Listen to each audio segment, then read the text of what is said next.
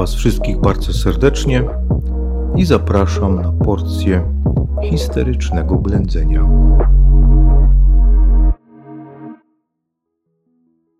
Dzień doberek. Witam Was na kolejnym spotkaniu. Porozmawiamy sobie dzisiaj o jednym z najtragiczniejszych wydarzeń całej epoki komunistycznej w Polsce, a mianowicie o tak zwanym stanie wojennym.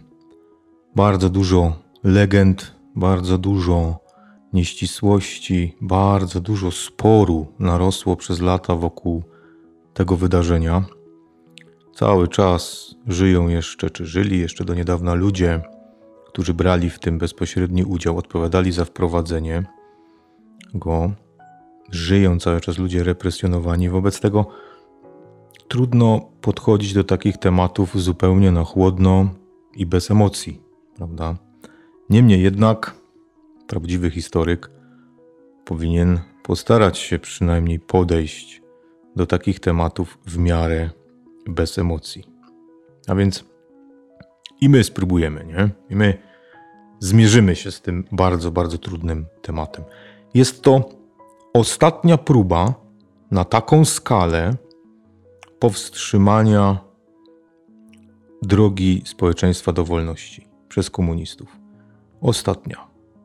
Oczywiście, że po zakończeniu stanu wojennego wolność nie nastąpi tak od pstryczka, ale na taką skalę władza komunistyczna już nigdy akcji przeciwko społeczeństwu nie podejmie. Będzie to jej taki ostatni łabędzi śpiew, można powiedzieć.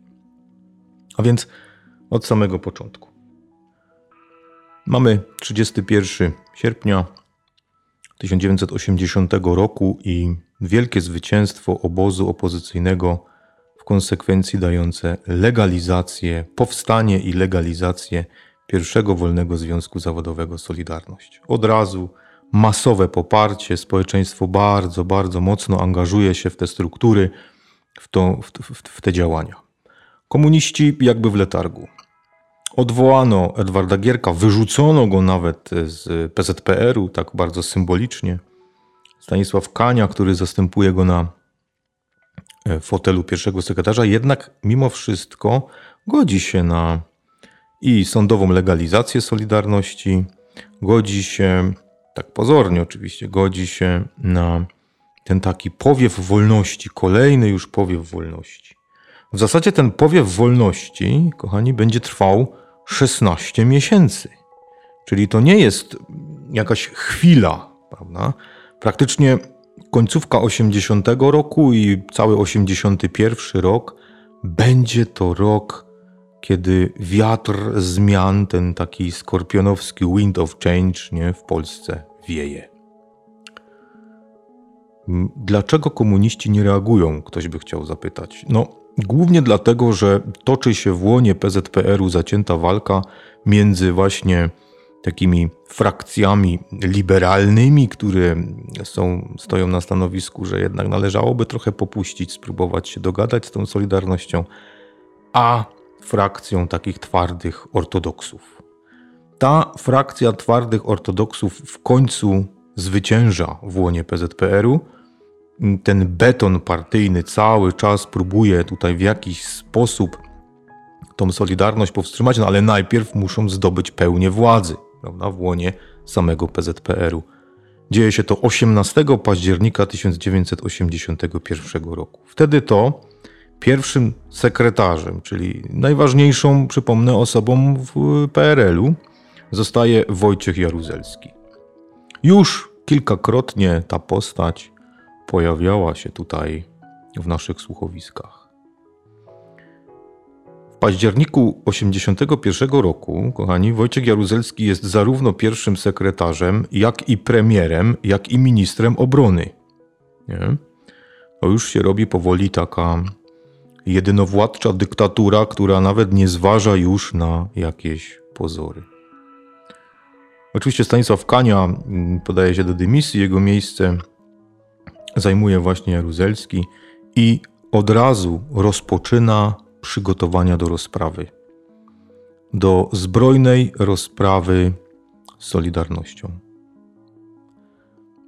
te instrukcje, które za kilka tygodni otworzą komisarze czy, czy funkcjonariusze SB i milicji, te instrukcje, prawda, które otworzą 13 czy tam 12 grudnia jeszcze, one już są pisane.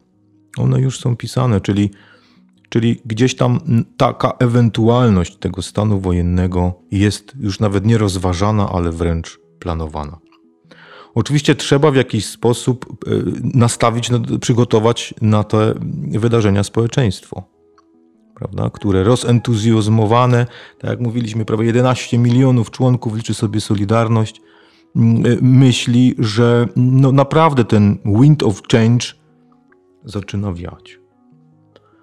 Zresztą to nie było tylko takie, wiecie, takie sobie nazywanie tego w ten sposób, bo mm, prasa, można powiedzieć, odżywa. Oczywiście nie prasa w formie jakichś, jakichś takich oficjalnych państwowych gazet, ale bardzo dużo drukuje się biulety, biuletynów, różnego rodzaju ulotek. W zasadzie władza w tym nie przeszkadza. E, nawet powstaje kolejna partia polityczna, prawda? Obok KPN-u powstaje Polska Partia Pracy, PPP. Też komuniści temu nie przeszkadzają. No, kiedy pojawiła się próba stworzenia komórek Solidarności w milicji obywatelskiej, no to już oczywiście zareagowali, to zostało zablokowane, ale daje to bardzo fajny taki pogląd, w jakiej sytuacji, w jakiej kondycji jest wtedy społeczeństwo. Nawet w łonie milicji obywatelskiej znaleźli się ludzie, którzy chcieli stworzyć komórki Solidarności. Nie? Czyli w tym w tej instytucji, która tutaj tą pałą przysłowiową służy władzy, rozpędza manifestacje, bije opozycjonistów, zamyka ich do więzień. Nawet w łonie tej organizacji pojawiają się pierwsze rysy. No i oczywiście nic dobrego dla komunistów to nie wróży. W jaki sposób Jaruzelski postanawia przedstawić społeczeństwu mm, to, co ma zamiar zrobić? W ogóle on do końca tak jeszcze nie wie na 100% w tym październiku, co on chce zrobić. Wie, że się chce rozprawić Solidarnością. On do końca życia będzie utrzymywał, że ratował kraj, że ratował kraj przed sowiecką interwencją, przed interwencją Rosjan.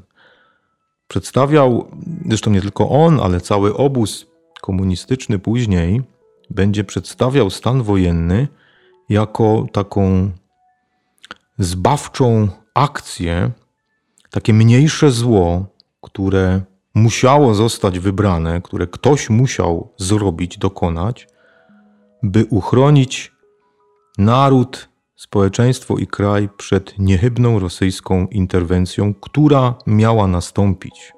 Nie? Czyli mówiąc językiem prostym, Polska się buntuje i tak jak w przeszłości na Węgrzech czy w Czechosłowacji, miałoby dojść do zbrojnej interwencji Sowietów, być może do przelania morza krwi, być może do jakiejś wojny domowej przy tej okazji, prawda, bo społeczeństwo złapałoby za broń, polałaby się krew, mielibyśmy tutaj drugi Budapeszt z 56 roku. Taką retorykę obóz Jaruzelskiego i sam generał utrzymywali, tak jak mówię, praktycznie do końca życia i do dzisiejszego dnia bardzo wiele osób można powiedzieć, podziela ten pogląd. Natomiast w świetle dokumentów, w świetle tego, co historycy zajmujący się właśnie stanem wojennym ustalili, słuchajcie, no, wydaje się, że jest to stanowisko raczej nie do obrony. O czym świadczą dokumenty? Ano o tym, że na samym początku to właśnie sam Jaruzelski prosi o taką interwencję. Prosi o interwencję zarówno Sowietów, jak i Czechosłowację. W zasadzie zastrzega sobie, że no różne wojska Układu Warszawskiego, czyli tej, tej, tej grupy państw komunistycznych, mogą wkroczyć na teren państwa polskiego i pomóc Ludowemu Wojsku Polskiemu stłumić to wystąpienie Solidarności poza wojskami NRD, prawda, czyli Niemieckiej Republiki Demokratycznej. Tu nie chodziło o jakieś prywatne animozje, tylko no, raczej Jaruzelski chciałby uniknąć tego, by do Polski wkraczały jakiekolwiek wojska niemieckie, nie? ze względu na jakieś historyczne inklinacje i tak dalej. Czyli mamy tutaj zachowane dokumenty, w których sam Jaruzelski o taką interwencję prosi. kiedy dowiaduje się 10 grudnia, że tej interwencji nie będzie, pierwsze wyłamują się Węgry, Rumunia, nie chcą brać w tym udziału, komunistyczne państwa bloku demoludów. Później, 10 grudnia, wyłamuje się no, najważniejszy, można powiedzieć, sojusznik Jaruzelskiego, czyli Związek Radziecki, bo na posiedzeniu biura politycznego wyraźnie, wyraźnie e, władcy Związku Radzieckiego odżegnali się od interwencji w Polsce. Czyli trzy dni przed wprowadzeniem stanu wojennego Jaruzelski doskonale wiedział, że żadnej interwencji w Polsce nie będzie. Rosjanie obawiali się, że Jaruzelski chce stłumić te bunty, te powstania, prawda, wolnościowe, właśnie rękami Armii Czerwonej, która, no, może i gdyby to było 10-20 lat wcześniej, może by się na takie coś zdecydowała, ale teraz sytuacja jest jednak zupełnie inna. Związek Radziecki również pogrążony w wielkim kryzysie gospodarczym, toczący krwawą wojnę w Afganistanie, sytuacja międzynarodowa również jest inna i tutaj Jaruzelski ze strony Moskwy słyszy kategoryczne nie.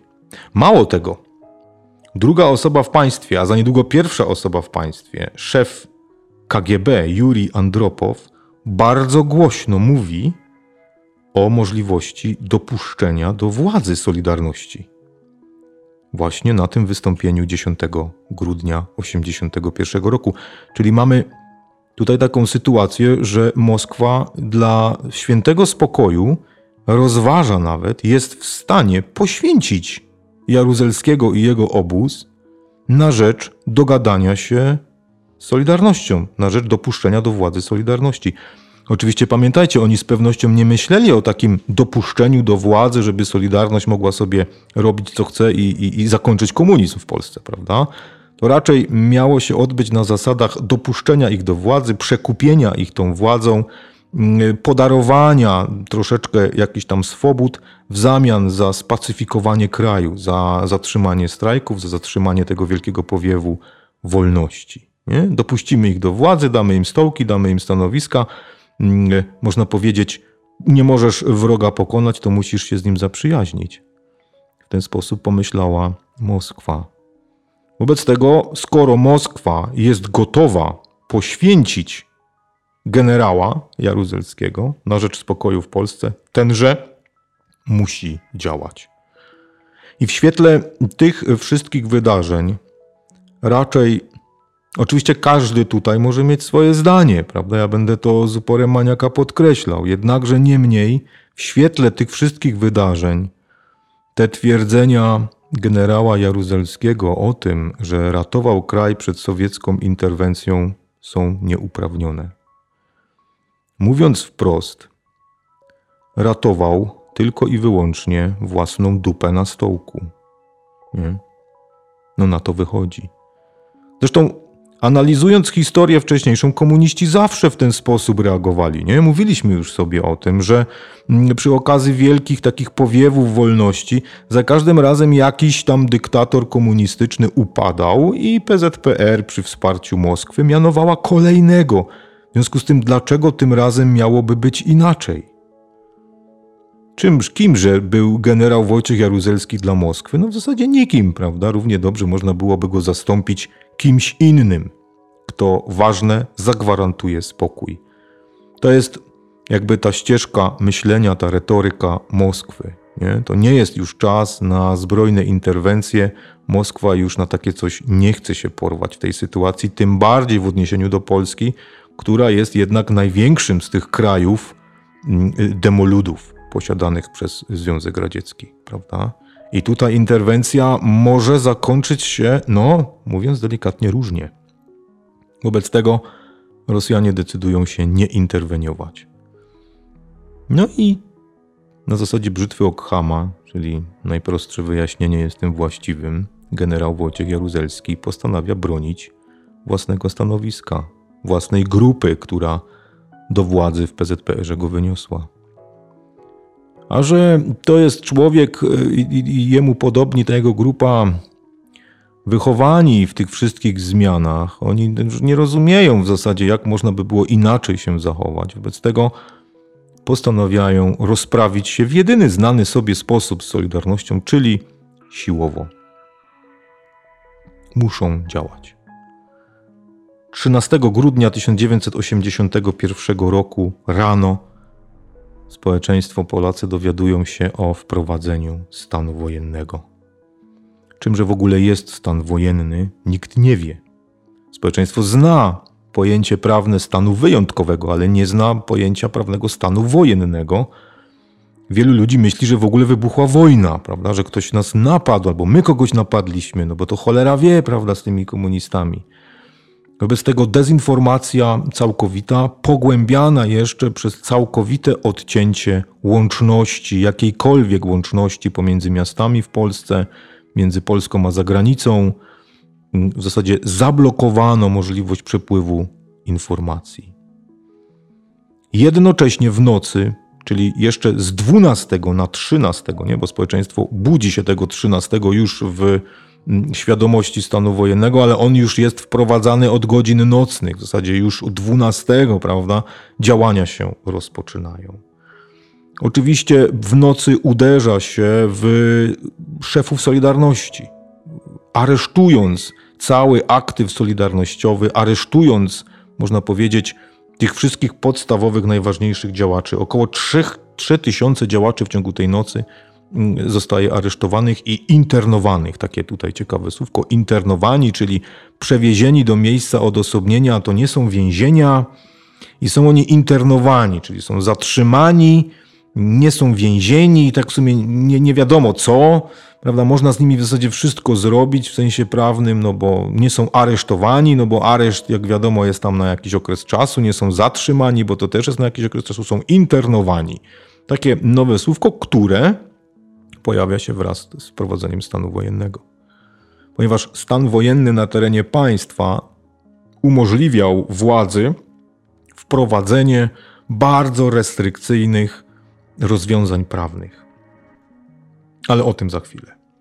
Na ulicę wyprowadza się ogółem około 70 tysięcy żołnierzy, 30 tysięcy milicjantów i, i, i zomowców, oraz kilkanaście tysięcy funkcjonariuszy SB. Ta armia ma rozgromić Solidarność, ma utrzymać społeczeństwo w spokoju. Powstaje również sławetna Wrona. Czym była Wrona? Zabawne określenie, właśnie społeczeństwo nadało, Polacy nadali taką nazwę pewnej instytucji, którą stworzył generał Wojciech Jaruzelski – a mianowicie Wojskowej Radzie Ocalenia Narodowego, w skrócie WRON, nie? czyli czarna wrona. Zresztą pojawiało się wiele żartów na ten temat itd. Tak itd. Tak Słuchajcie, Wojskowa Rada Ocalenia Narodowego była nic inne, niczym innym, jak tylko taką południowoamerykańską huntą generałów, którzy się ze sobą dogadali i obalili władzę. Nie?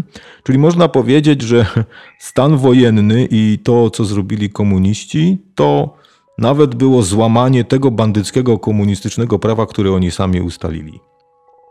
Sami ustalili pewne prawa w toku swojej władzy, następnie sami dokonali zamachu stanu na swoje własne prawa. Tak byśmy mogli żartobliwie i w skrócie powiedzieć. Stan wojenny daje możliwość wprowadzenia bardzo surowych kar daje możliwość zawieszenia właśnie nawet tego skąpego prawa obywatelskiego, jakie funkcjonowało w Polskiej Rzeczpospolitej Ludowej i daje możliwość właśnie rozprawienia się z Solidarnością. Jak to wszystko wyglądało, jak przebiegało, jakie były dokładne ustalenia stanu wojennego, na to wszystko zapraszam do kolejnego odcinka. Pa, pa.